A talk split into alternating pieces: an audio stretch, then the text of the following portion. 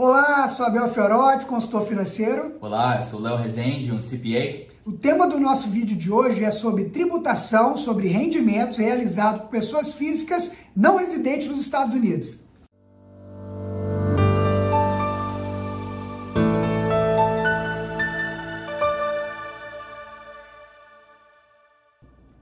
Podemos enumerar os tipos de rendimentos obtidos através de investimentos como ganho de capital, receita com juros, receita com dividendos e receita de aluguéis.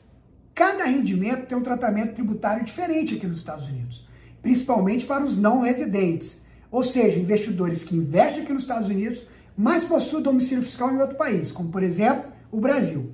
Léo, explica pra gente como funciona a tributação sobre o ganho de capital aqui nos Estados Unidos.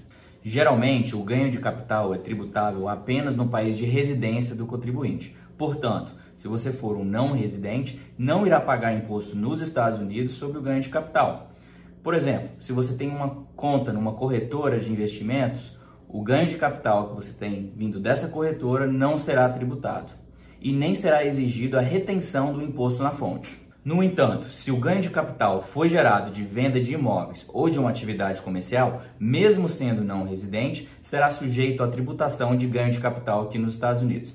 Em geral, dependendo da sua renda tributável ou estado civil, ganho de capital de curto prazo são tributados em alíquotas que vão de 10 a 37%. No entanto, ganho de capital de longo prazo, ou seja, de um ano ou mais, são tributados em alíquotas preferenciais, que vão de 0, 15 ou no máximo 20%.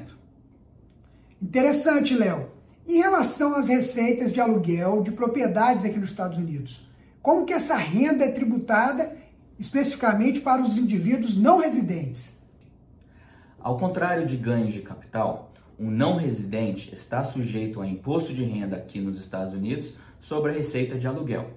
Em geral, o não residente deve reter 30% sobre a receita bruta de aluguel e enviar esse imposto para o IRS. No entanto, essa retenção pode ser evitada por meio de certos procedimentos, tributando somente sobre o lucro líquido da atividade de aluguel em alíquotas de 10 a 37%.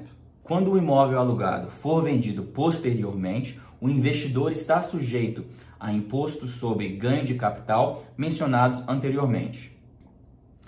Entendido, Léo. Importante mencionar que os indivíduos não residentes também estão sujeitos a uma possível retenção do FIRPTA no momento da venda da propriedade aqui nos Estados Unidos.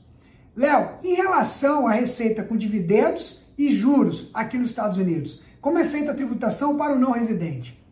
Estrangeiros não residentes que recebem receita de juros nos Estados Unidos normalmente estão isentos de tributação desde que a receita de juros não seja efetivamente relacionada com o comércio ou negócio nos Estados Unidos.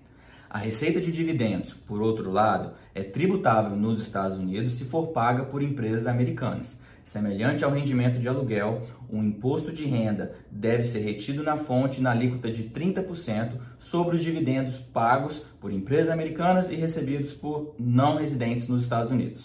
Obrigado, Léo. Informações muito importantes para os contribuintes não residentes aqui nos Estados Unidos. Sempre busque orientação profissional. Principalmente você que é não residente faz investimentos aqui nos Estados Unidos. Aqui na Leader Associates nós temos experiências em questões tributárias internacionais e ficaremos muito felizes em atendê-lo.